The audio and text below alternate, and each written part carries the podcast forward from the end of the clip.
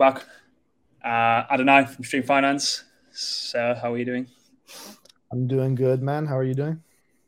Very, very good. Very busy, but um, you know, I can't complain. I'd rather be doing this than a like stuck in a cubicle doing a nine to five. So yeah, uh, a good busy. How's it? How's it your end?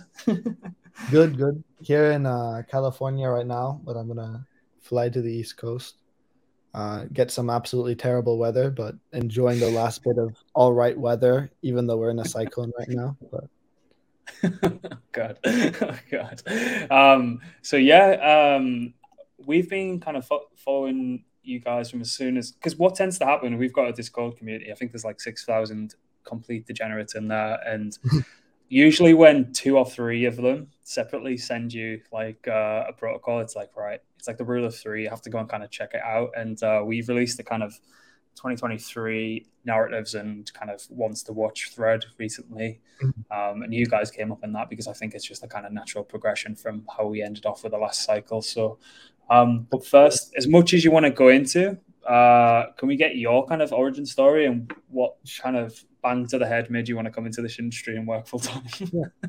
I've been in, I've been like lightly in the industry since like 2013. Um, wow. I've been in for a while. Um, for a while, I, I thought the space just meant buy Bitcoin and hold it for a long time. It wasn't until really like uh, last cycle around 2018 that I started to look and realize that oh, there's this ETH thing, you know, that's pretty interesting. Um, outside of just what Bitcoin's doing, I think the first time I heard about DeFi was I was going to Dubai on a business trip, and someone mentioned it, and I was like, oh, that's a weird name, and I didn't think about it up uh, until I started to see Uniswap and everything. I um I made a decent amount of money. I wrote a paper about why Terra would fail, and then like a week later, it, it turned out to be pretty on the nose. And I was I, I shorted with max insane ridiculous leverage. Um, sorry. Um, I shorted with like a hundred bucks. Um, and it turned into like 80,000 using leverage. And then I lost all of it as well, or like almost all of it. It took like uh, 20K out. And then I was like, okay, now we do this again. And it was up another 100%. And then, but um, after that, I looked at RFV.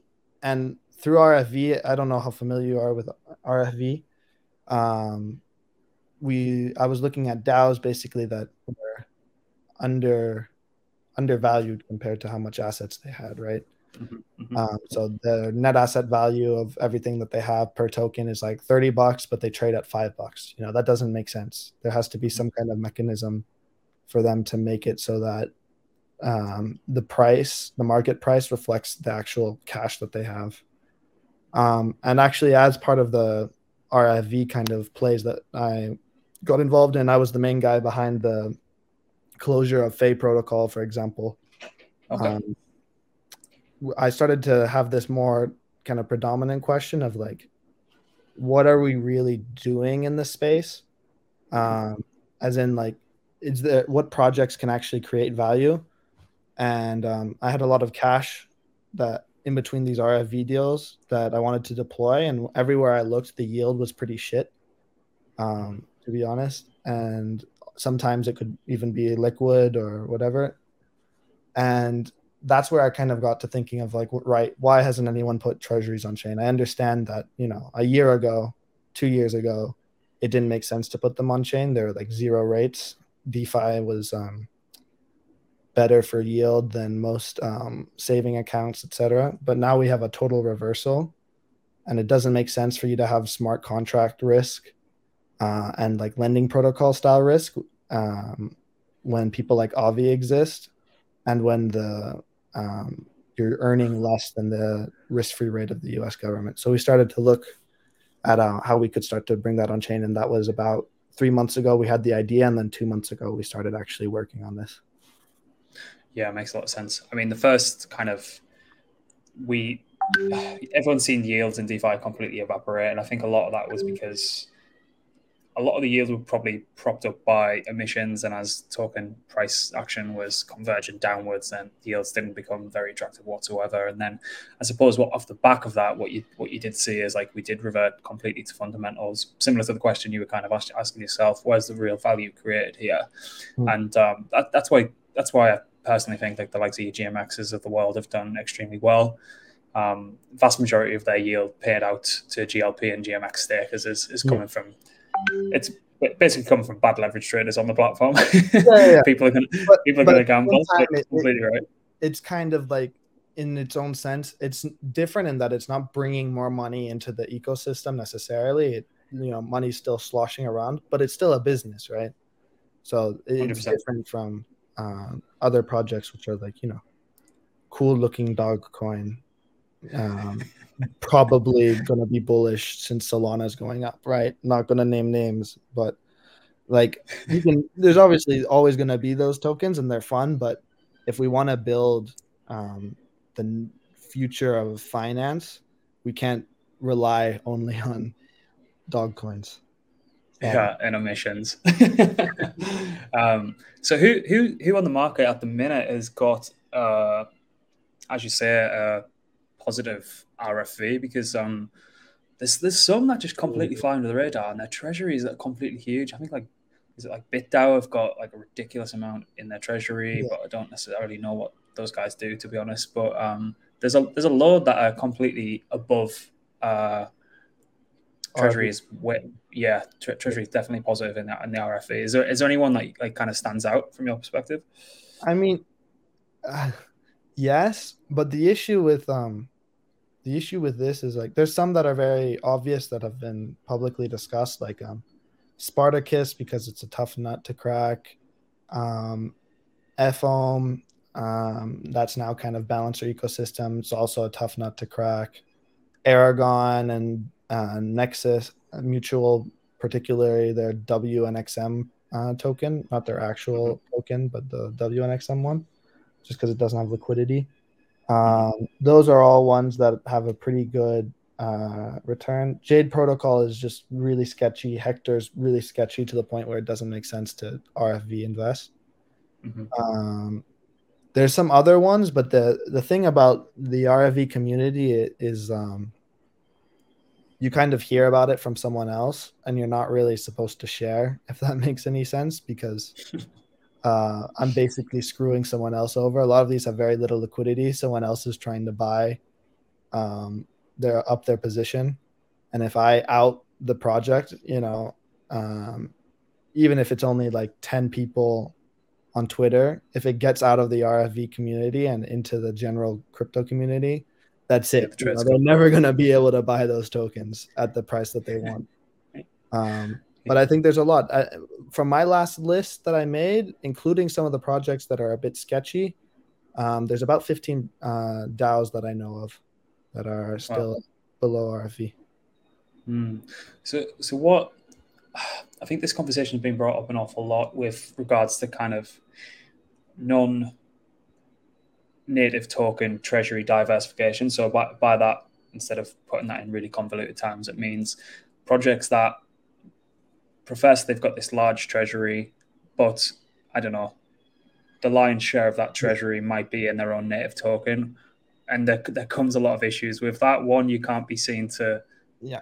Well, you can do it. You can sell on the open market, but it doesn't doesn't exactly give a good impression of the project. Kind of get liquidity in and go and do whatever you need to do. That's development market and whatever.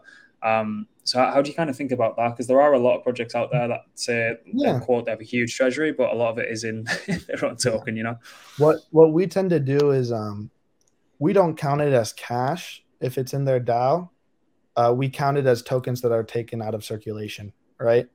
Um, so if, for example, a project has a billion tokens, and 300 million, they own 300 million of those tokens uh, then the actual circulating tokens are 700 million, right? And then we divide whatever um, risk-free assets, so ETH, USDC, etc., non-prop tokens, by that circulating to get the RFV Uh, we don't consider it cash. Uh, and like for example, there's like Cult DAO and other similar projects that um, uh, have almost exclusively their own token. Even I think Uniswap, um, we don't really consider those RFV plays just because they're not RF, they're not risk free. Um, that you're essentially taking a directional bet, which is not what you want to do with um, RFV. You're basically trying to buy a dollar for 20 cents. Yeah. So, I mean, I've seen a couple of kind of treasury swaps happening at the minute. I know uh, Redacted and GMX did one quite recently, and there's a couple more that I can't really think of off the top of my head. But how, how do you think treasuries can actually diversify those kind of assets that are sat idle? Is, is there any kind of is there a trade off, or how, how do you think they can go about doing that? I mean, if you can find synergies with another um, project that you're interested in, you can almost like do a trade, and then if they're interested in you, you you kind of diversify in that way. But in my opinion, especially with most of the DeFi DAOs, uh, you need to do something similar to what uh, the guy at uh, Digits DAO is doing where they just have a lot of active management of their funds. So like uh, you could potentially do a, a system where you auction a portion of those tokens off, right? And then you engage in different strategies to earn returns. Digits has taken um, Digits DAO from I think 200k uh, in initial treasury to around 2 million during a bear market, which is incredibly impressive. Mm-hmm. Um, obviously, even 10x during a normal year. Well, during a normal year for an average investor, maybe not from like from trough to the crest of the wave, but still, that's really impressive. I think people need to start looking at that. I think there's a lot of treasury management services that are starting to be offered, especially for tokens that can be used as collateral, where um, you can essentially borrow um, against your tokens and then try and earn interest that outpaces the the interest on the debt, if that makes sense. I think that's interesting. Um, but to be honest, right now in the current environment, there's not a lot of appetite for that kind of risk um, from the people that are lending to you. So generally, you have to kind of decide how you're going to sell some of your assets. And uh, if you use the auction style method, which is something that's mainly theoretical at the moment, um, you can and you are you're able to return money to investors right? You're able to show that you can make money from um, from the proceeds of these sales. In my opinion that will have a really good impact on the price because it shows that the team knows what they're doing. And so it can actually be net positive for price action as well and not hurt holders mm. yeah the, the digit dao guys there was a couple of like couple of plays they did towards the end of the year, and I was just like, kudos, like hats off to you. The uh, I think they I think they got a big payday on the first Y2K epoch for hedging against MIM. That was a great play, and there was something else as well. And I was just like, yeah, these guys know what they're doing. You should go and check them out if anyone's listening now. But they've uh, they've got the shit together. Put it this way. Absolutely, they do. They know yeah. what. Yeah. Um. So so what what what are stream finance bringing bring us to table? Kind of can we do like a high high level and um, maybe let's strip it back for some of the degenerates and who are listening and only yeah. know 100 1000 extra go, coins and shit like that. I'm not going to go full legal mode, don't worry. But um basically what we're doing is we're allowing you to have um rate, uh, rate of return that is basically in line with treasury rates and that the risk profile is essentially the same.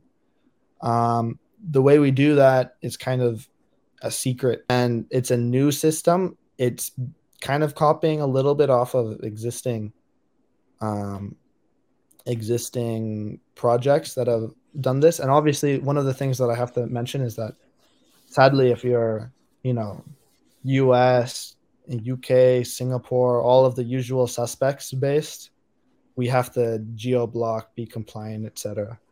Um, but that's something hopefully that uh, um, as we show that this is a legit platform, and in my opinion, it's a way better way for average people to get involved in bonds. Um, I think hopefully we can get some pressure going for them to at least relax when it comes to to bonds. Obviously, that's like 10 years out, nowhere near right now, but um, that's something that we're we're really hopeful about. but we will we plan to launch. Um, we just moved back our closed beta launch just because we heard apparently Ondo is um, Ondo is like pausing their launch and they haven't announced a new launch date.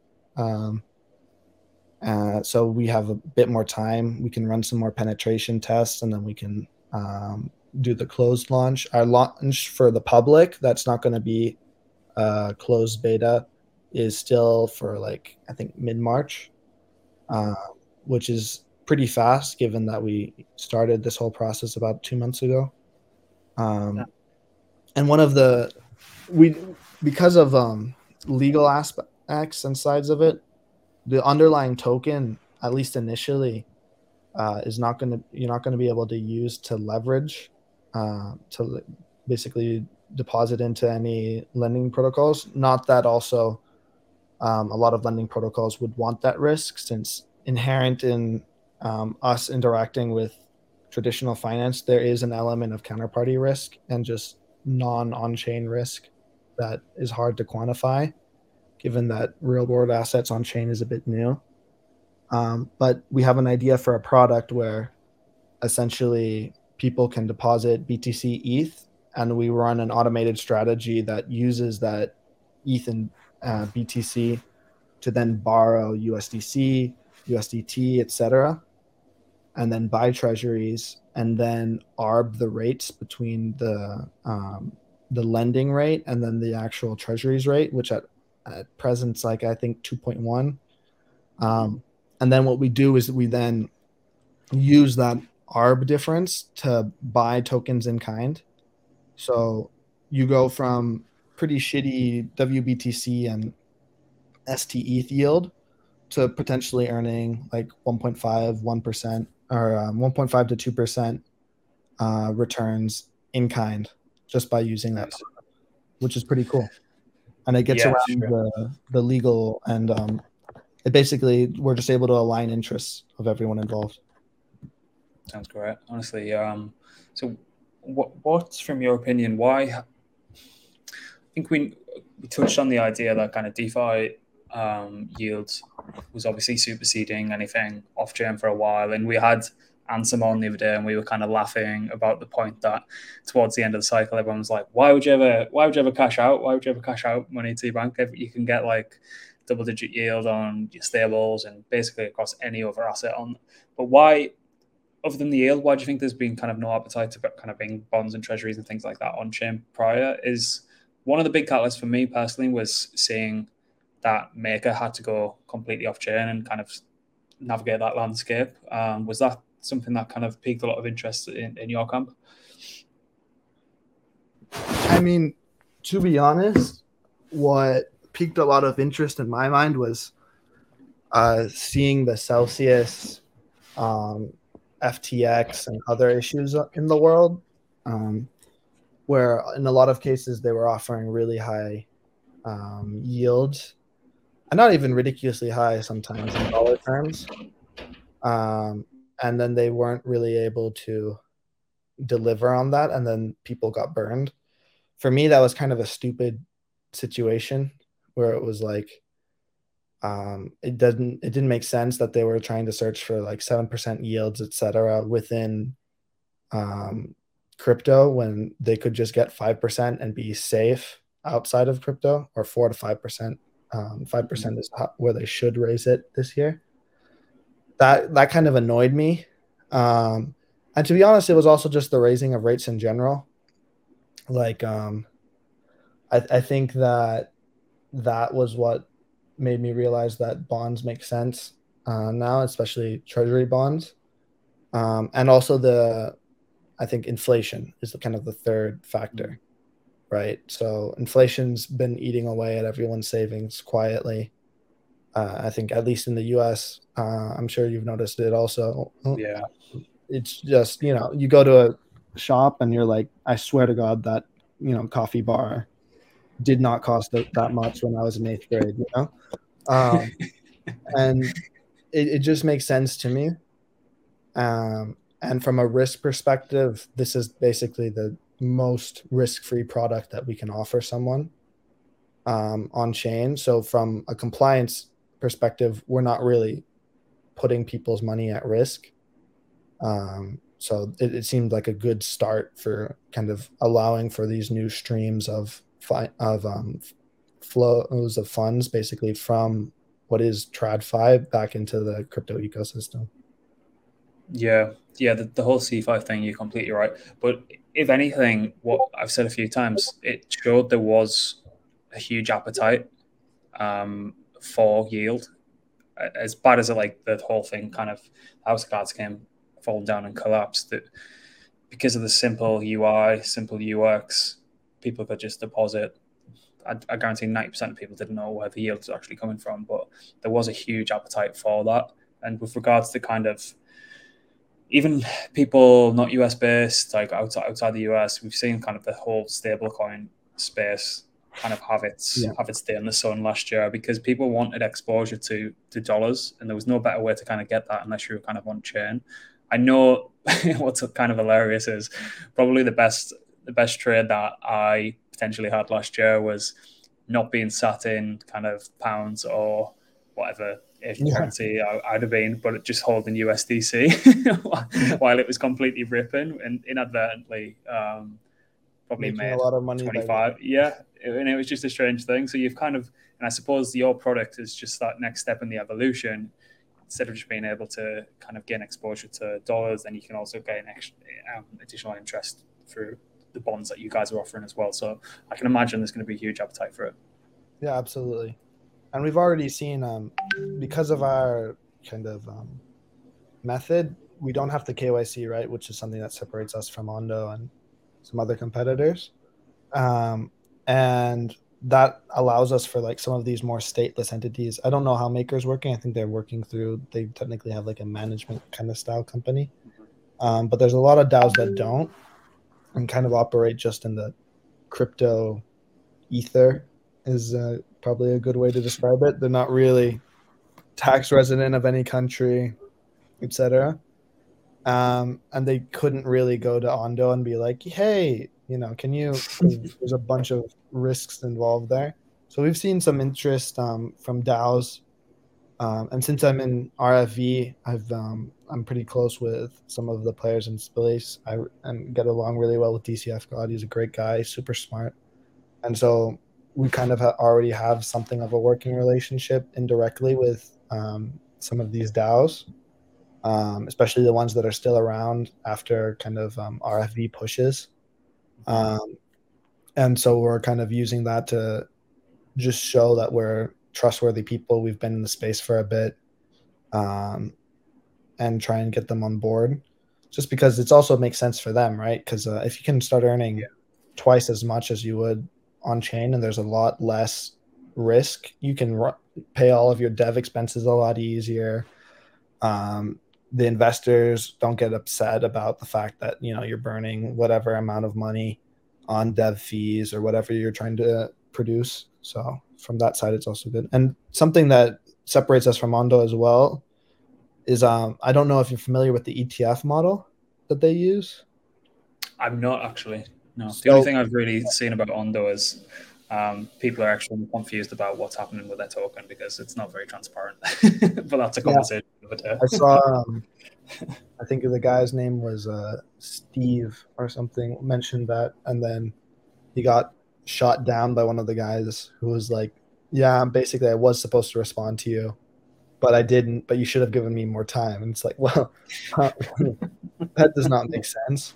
But um, they don't actually buy um, treasuries when they do these products. They buy an ETF, which you know, in theory, is supposed to track um, the underlying. Which, to be fair, it does track underlying bond prices, but that's not necessarily what you want. Just as in, um, in like, uh, I remember I was doing a trade a while back during the pandemic when I thought that oil was gonna oil prices were gonna go down a lot, and I tried to short, I think, um, an oil ETF, and I wasn't able to make. I either lost money or I wasn't able to make as much money, even though oil prices did go. You know, at one point they went negative in the US. Negative.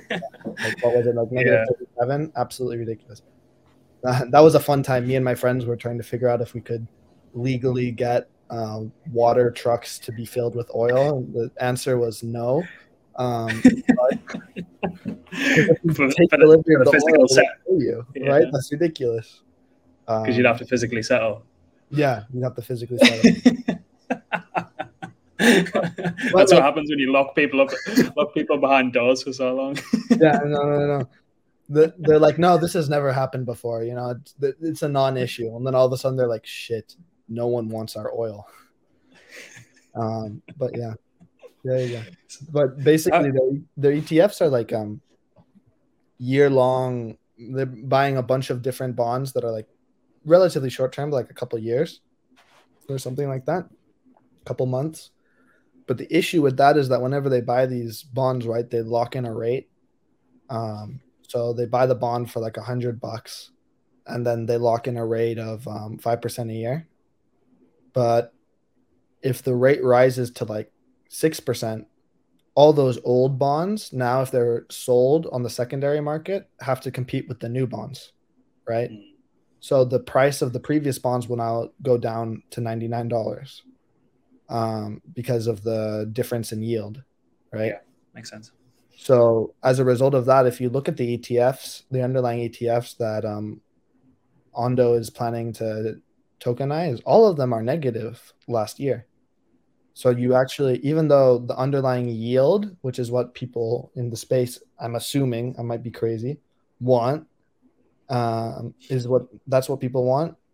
It's negative, so there's not really yield. You're getting a bit more exposure to bond prices, which maybe some people want, but um, I'm in my opinion, people want exposure to the actual yield, and that's why we use um, essentially via our mechanism four week um, bonds because those um, we can then just roll that over, right?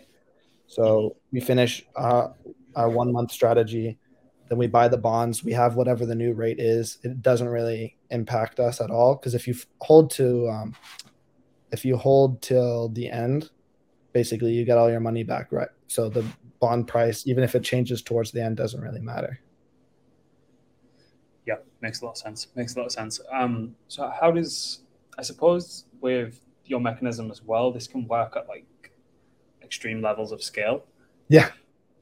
Yeah, yeah we're actually um we're in um I'm not gonna name names or anything, but we're talking with some market makers and some other people um, to potentially help us out because right now uh, our capacity, given our current mechanism, isn't amazing.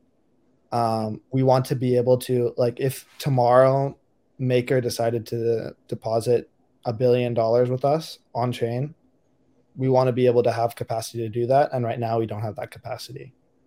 Um, so we're working with a lot of people um, behind the scenes to potentially have that capacity built up.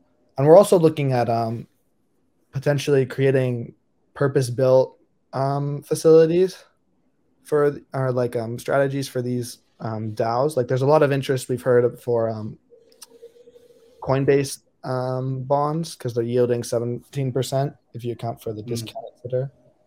Um, corporate bonds, etc. So um, that's something we might we we're working with some of the people that are interested, some of the DAOs that are interested to potentially allow for them. Because the way that we charge fees is we can charge up to a 10% performance fee. Um, obviously, we want to start with the most safe products um, because if people lose money, we don't make any money. Um, but at the end of the day, um, if someone wants access to higher yielding bonds, we don't want to say, oh no, like unless it's absolutely shit junk bonds, then that's kind of where we draw the line of like, okay, this is this is not really protecting our customers. But if like a DAO that is managing a lot of money and uh, sees something that's interesting to them, right? Like they see the Coinbase opportunity, or they see like, you know, previously like um, WeWork was in a lot of um, problem, and a lot of people yeah. made a lot of money by buying into the bonds at WeWork. Um, we can create facilities for that too, and then for us, obviously, we get more in fees because uh, there's more upside there. But uh, so there's a lot of ways that we can kind of start to use our Legos to to allow for new products for people. And for me, what's interesting is that it's kind of creating net inflows into the space. Um, I think I saw before this recent bump because some crazy motherfucker decided to buy five billion in Bitcoin, right? Um, I, the, the net outflows was only like 10 million. It wasn't that high. So, um, and that was, but the, on, to be fair, I think that was a monthly basis. I'm not sure.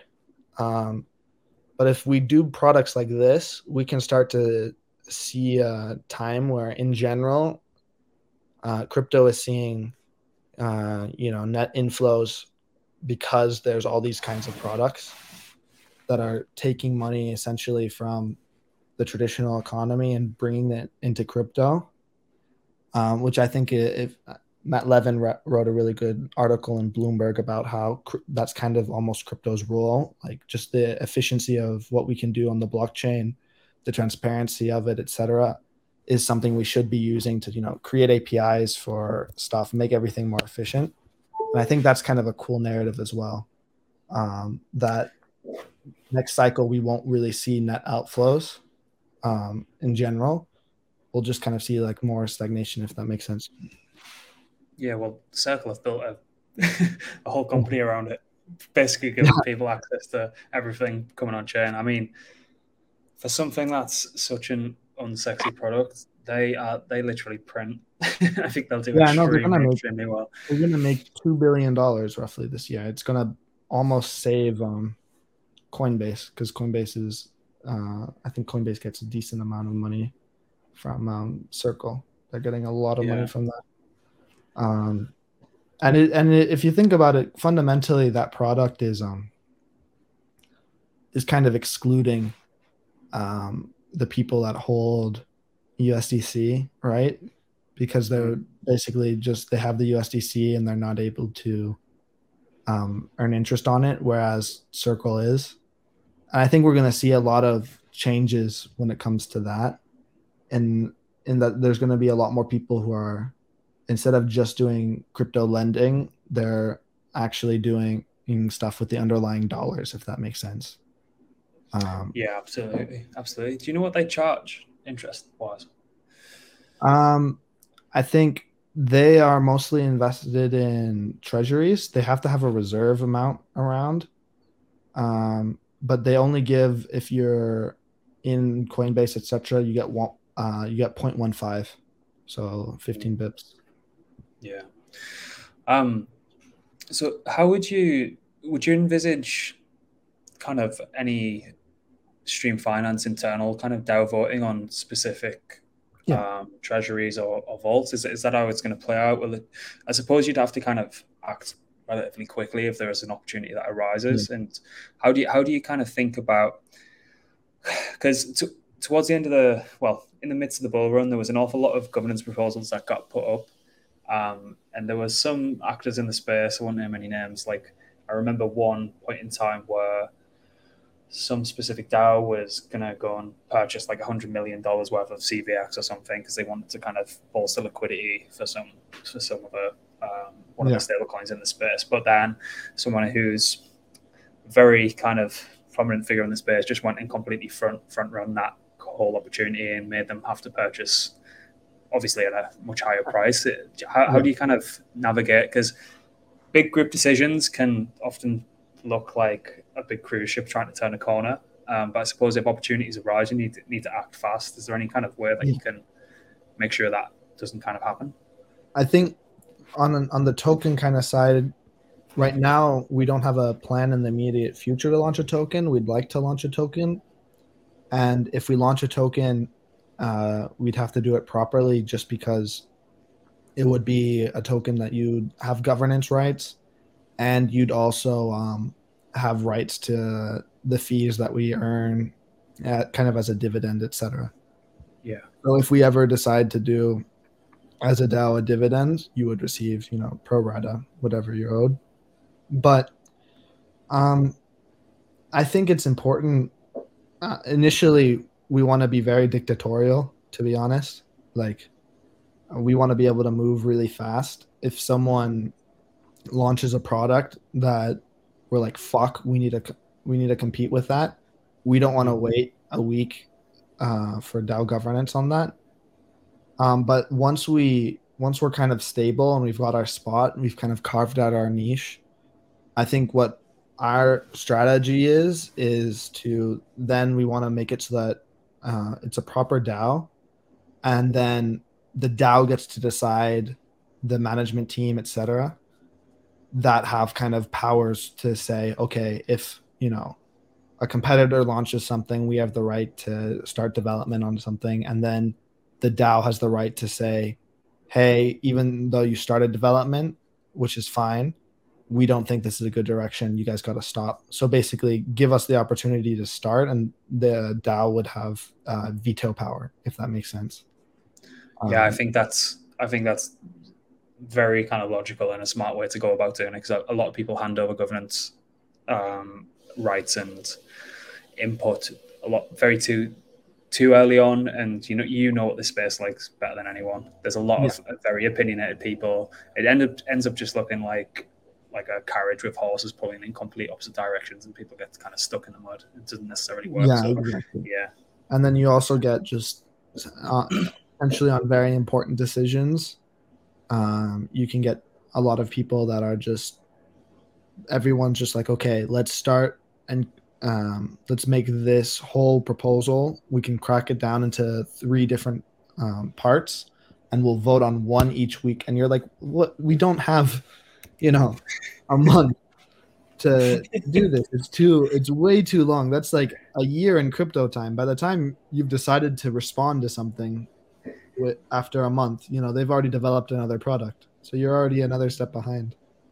Um, so yeah. I, I think that's in, that's important to have governance that you know they, they still if we decide to do a dividend um which is the main way that me and everyone else is going to get paid we're not really getting salaries from this etc um obviously equity is an, is going to be an aspect but whatever um then token holders will be able to receive a part of that if they if we want to do like a big kind of new change of direction or if we want to do a new product like I, I think our product is going to receive a lot of attention and we're going to receive, get a lot in funds. Um, and we're probably going to be able to uh, have a pretty nice treasury that we're going to have to manage. We can see what we want to do with that, right? Like, mm-hmm. do we want to divide a portion of it just to operating expenses and building up the team, or do we kind of set it up like the Norwegian um, wealth fund, where it's like a pension fund almost that we don't touch um, the principal of, but we can touch the interest to pay for everything. So, in the event something goes wrong, we kind of dip into that. Um, but that's kind of we we don't we we have to. That's kind of our approach because we don't want um, DAO. We want people to be able to be involved properly in DAO governance. We don't want it to be fake governance like happens in a lot of RFV plays annoyingly. You know, you're like, you know, anyone can be able to th- say, okay, we're going to do this kind of proposal. It's not going to be a system where no one, um, no one can vote on anything that hasn't been approved by the team. But at the same time, we don't want it to be such a system where, like, you know, we want to send, you know, 0.1 ETH to cover gas fees, and we have to get a governance vote, right? like, yeah. So we have to kind of yeah. plow the line.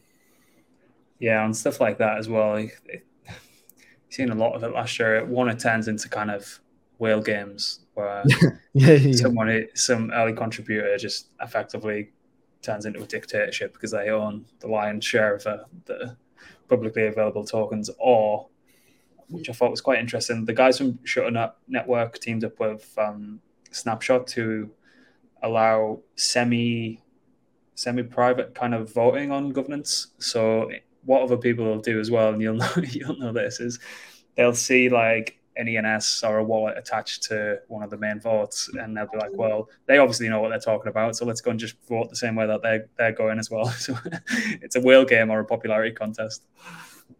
Yeah, yeah, no, and a lot of the times if there's a um, if there's two camps and then there's one person who's in the middle who's just kind of a mercenary, they can more or less decide, um, you know, the direction of the DAO, and as a result of that, they can basically hold it hostage. Um, so that's something we also want to avoid, um, just in general, because that could be really damaging in the future, where there's two camps and then one camp that just abstains or decides to shoot both down um, and then we just have no real direction to go because any time you lose in crypto, you know, is absolutely just a waste. Like the, amount of products there are to build, the amount of stuff there is to do, it doesn't make sense to um, allow governance to become like a hindrance when it should be a help to receive like feedback from investors on what they think we should be doing. Yeah, completely agree. So, what what kind of stage are you guys at now? Is it just very much getting the kind of uh, back end infrastructure set up? Are you, are you currently are you, you going to raise or what's what's? Yeah, what's we're working on. We're going to try and raise at a a 15 mil um, valuation. We're going to try and raise three mil. Uh, I think it's a very very reasonable. Um, I agree. like considering like look we've gotten interest from people in total um, for up to 100 million already in deposits based on our current free structure um, that would be let me do the math real quick. It's like we get yeah, that would be almost half a million in fees uh, on an annual basis. And our overhead's very little so that'd be almost half a million in um, profit basically first year. Um, which you know you extrapolate that out by a um, by a 20 PE, which is very normal for um, for the crypto space and for tech in general, and even for, just for like car companies. And you get like a 10 million dollar valuation easy, right off the top, and that's like as if we were a profitable company and not a crypto company. You know, Uniswap is not profitable, so I, I think it's very reasonable. Um, our actual underlying technology is basically done. We're just security testing uh, our website, um, the contracts themselves. Um, and then what we're going to do is we have kind of a very closed beta that we're going to do next week that just tests what we can't test on chain. So we're going to allow people to deposit. We then run the entire strategy. We make sure that there's no issues there. Um, we get used to the accounting and everything that we have to do when it comes to that. Uh, and then we can see um, what we can expect when it comes to wait times, how we can optimize everything. Uh, and then after that period, we're going to do a more open beta. That's the plan. Unless we have some issues, then we'll probably um, wait a little bit, do a bit more testing, and then do um, beta. But we, we don't really expect there to be any issues in the closed beta. But then we do the open beta. Um, and then if there's no real issues there, uh, we'll we'll do the public launch. Um, just because we want to be very careful at all stages. But um, basically, if if you're already interested now, um, and you give us a message, you can get into the next stage uh, open beta. It's not going to be um, it's not going to be that selective. Uh, we just want to make sure that it's not a bunch of people coming in kind of mercenary capital style um, which could be a bit annoying for us if someone's you know depositing 5 million for one hour and then withdrawing right mm-hmm. uh, that's an absolute nightmare because what if we already started to um, put it um, onto the exchange and then use it to get the bond exposure etc then it takes a whole day like we just don't want to have to deal with that when we have a lower um, total value locked. Uh, we want to do that when we've kind of already established ourselves with a bunch of other people in that beta, shown all these projects that we're we're good, it works fine, and then we can go into the public launch and we can deal with you know whoever wants to withdraw randomly, etc. Yeah. So will it be? Um, yeah, that's that's a good question actually. So I, I assumed it'd probably be on like a, a monthly kind of epoch basis. Yeah. Or will people have basically the ability yeah. to withdraw at, at whim? Because I suppose that would cause some headaches on your end. So yeah, um, it is on an epoch basis, but kind of with a caveat. Um, the reason why we do, we do the vault strategy is we we're just able to save so much in uh, flat fees, and we're able to spread those flat fees across um, all of the people involved in the strategy. Like you know, um, maybe with contract interaction, etc., it's like thirty dollars gas, but if that's spread out over thirty million dollars, that's a non-consequential. Whereas if you're depositing, you know, a thousand dollars, that thirty bucks really eats into your yield. Um, but Is it just a four six two six style setup contract? yeah, yeah, it's just a standard kind of setup. Um, but oh shit, I lost my place. I'm sorry, man. It is a bit late here. What were you saying before that? I got all on a totally different about four two six because you made you reminded me of um someone I really dislike who wanted to support another style system. Uh, and then I was like, shit, I was I was supposed to be saying something else. I was just wondering if it was set up on a like an ERC four six two two six. Yeah, yeah, yeah. That Yeah. yeah, yeah. That's the that's the kind of method that we're using right now. Just kind of standard. But then what we sorry, I was meant I meant to talk about the OTC system. So if you have like if there's a DAO and they suddenly see that there's an interesting trade that they want to do or they want to acquire something uh, and they're like hey we need to withdraw for example like 5 million whatever um, we're going to have a limit for how much you can you need to be able to otc because we have to manually do this uh, and if you're requesting to otc 10 bucks um, you know our poor team is going to go kind of crazy uh, because we have to we have to then you what the way it works is that the vault token itself is non-transferable. It's right it's a vault token kind of in the style of ribbon and that um, it's meant to just uh, show what your position is worth. Um, but you can transfer it to the otc address. Um, so you would basically just transfer it to the otc address. Also the the withdrawal address because there's an exchange rate to Mhm. to match you know it, to show to allow you to basically just cash out. But um but so you would be able to do that whenever you wanted if you had a large position. Obviously if you're abusing the shit out of it um, we'd probably ask you to stop. Like if you're depositing a million for an hour and then asking to withdraw uh, right after an hour uh, we'll probably just ask you at least initially not to be to do this to be involved because we're gonna try and do yield kind of Aave style. So even if your money you deposit a million dollars and that underlying money isn't earning interest um, because it hasn't been deployed yet, etc., you'll still get a share of what um, the underlying assets are still earning, and we don't want people to just be trying to take advantage of that while not um, sharing in the risk of the rest of the pool, if that makes sense. Yeah. Could you not put in a early exit fee? Yeah, we could, but we honestly, I understand that sometimes um, there are um, people that you know deposit a million dollars and they're DeFi degens, and then they see like, oh, you know, this this coin is doing really well. I want to deposit a million dollars. I want to don't want to punish them for wanting to just take their money out. That doesn't that doesn't make a lot of sense for me. Eventually, what we want to do, this is our V1 product, our V2 product. Uh, the idea is for it to be far more liquid, um, but Yeah. potentially with a little bit less of yield because we'll have to be holding on to reserves. Um, but basically, we'd have like 10, 20% of our um, the total strategy in cash, and then everything else is in uh, rolling four week um, bonds.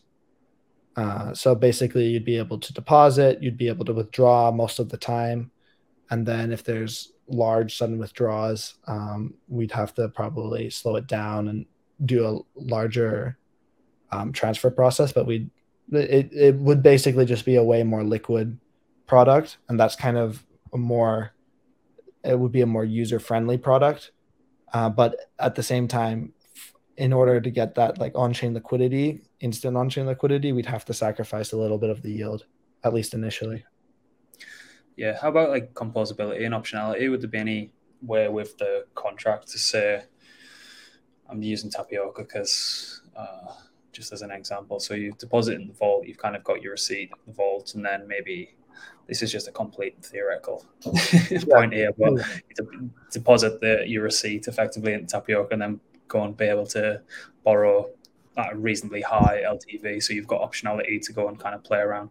Kind of stops people just wanting to immediately withdraw. if yeah. they see some Chinese shit coin, they've got optionality, maybe deposit in and then borrow against it. Yeah, yeah. Um we're we're thinking about how we can do that. Um one of the issues is that with the compliance side, right? Um, if we're allowing composability would mean that we would have to allow for transfer of tokens properly. Um, and if we do that, there's no stopping, you know, a Chinese guy being able to buy from someone else, and then we're in trouble in China, or an American guy being able to buy the token from someone else, and now we're in trouble in the US. Yeah, um, so we'd have to look at something to do it properly. We'd have to talk with the big scary corporate lawyers. Um, you know, every time I go on, I'm like, I've got this idea. They're like, well, that's breaking like seven securities laws. you know, like, it's such Debbie Downers, man. It, it, it's so annoying. Um, but that's you know, at the end of the day, that's the important part is that we've got to do this the right way. Um, because you can do it the wrong way and, and be the first, but you won't be the last in the space. And what matters is still being the last um, or at least one of the last, because I, I, guarantee there should be some kind of um, competitors potentially that will try and do a reward style token, kind of sushi style to take um, yeah. liquidity. but um, I also would assume a decent amount of projects that would do that would probably be rugs, like sushi almost was, to be fair. Um, but yeah, that's kind of our that's our approach is that we don't want to do anything with composability if it threatens the whole project. Um, but we, I, I mean, like composability just makes sense if it's going to be a DeFi product. Um, we want to figure out a way. It might mean that we have to, you know, create a very unique um, kind of lending environment to allow for that, uh, or we might have to make our own lending system where everyone involved is annoyingly uh, KYC'd, but um, and in that case, it's like, well, then if they're already KYC'd, why the hell would they want to earn below the risk-free rate? So yeah. there's there's a lot of stuff we've got to look at, but right now we don't. To be honest, we don't have plans with composability, and to be honest, I think that's maybe why Ondo decided to um, decided to postpone their stuff because I think they realized that what they were potentially planning on doing with Flux was um, not necessarily kosher. Yeah, makes sense. So where um where's best for people to find you at the minute? Is it just through Twitter, or Discord? Yeah, just on, on my Twitter. Um, in general, we're way more active on Twitter. We're gonna start start doing AMAs and stuff like that in Discord. If you want a quick response to something, probably best place to get a continual conversation is via Discord. But if you just want to follow our progress, etc., um, follow me, follow um, the official stream uh, stream finance Twitter at stream DeFi, um, and that's where you can keep in touch, see any updates and everything.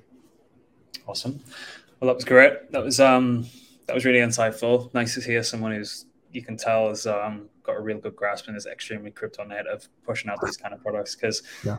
yeah, no names mentioned, but there's a lot of people coming from the traditional world that don't have fucking suits, fucking, man. they don't have the first fucking understanding of this space, and we'll just see how that plays out. I can, I've kind of got a understanding of how I think it'll play out, but yeah, I, I, think so, when the easy money runs out, I think they'll run as well. So we'll see. Yeah. We'll see.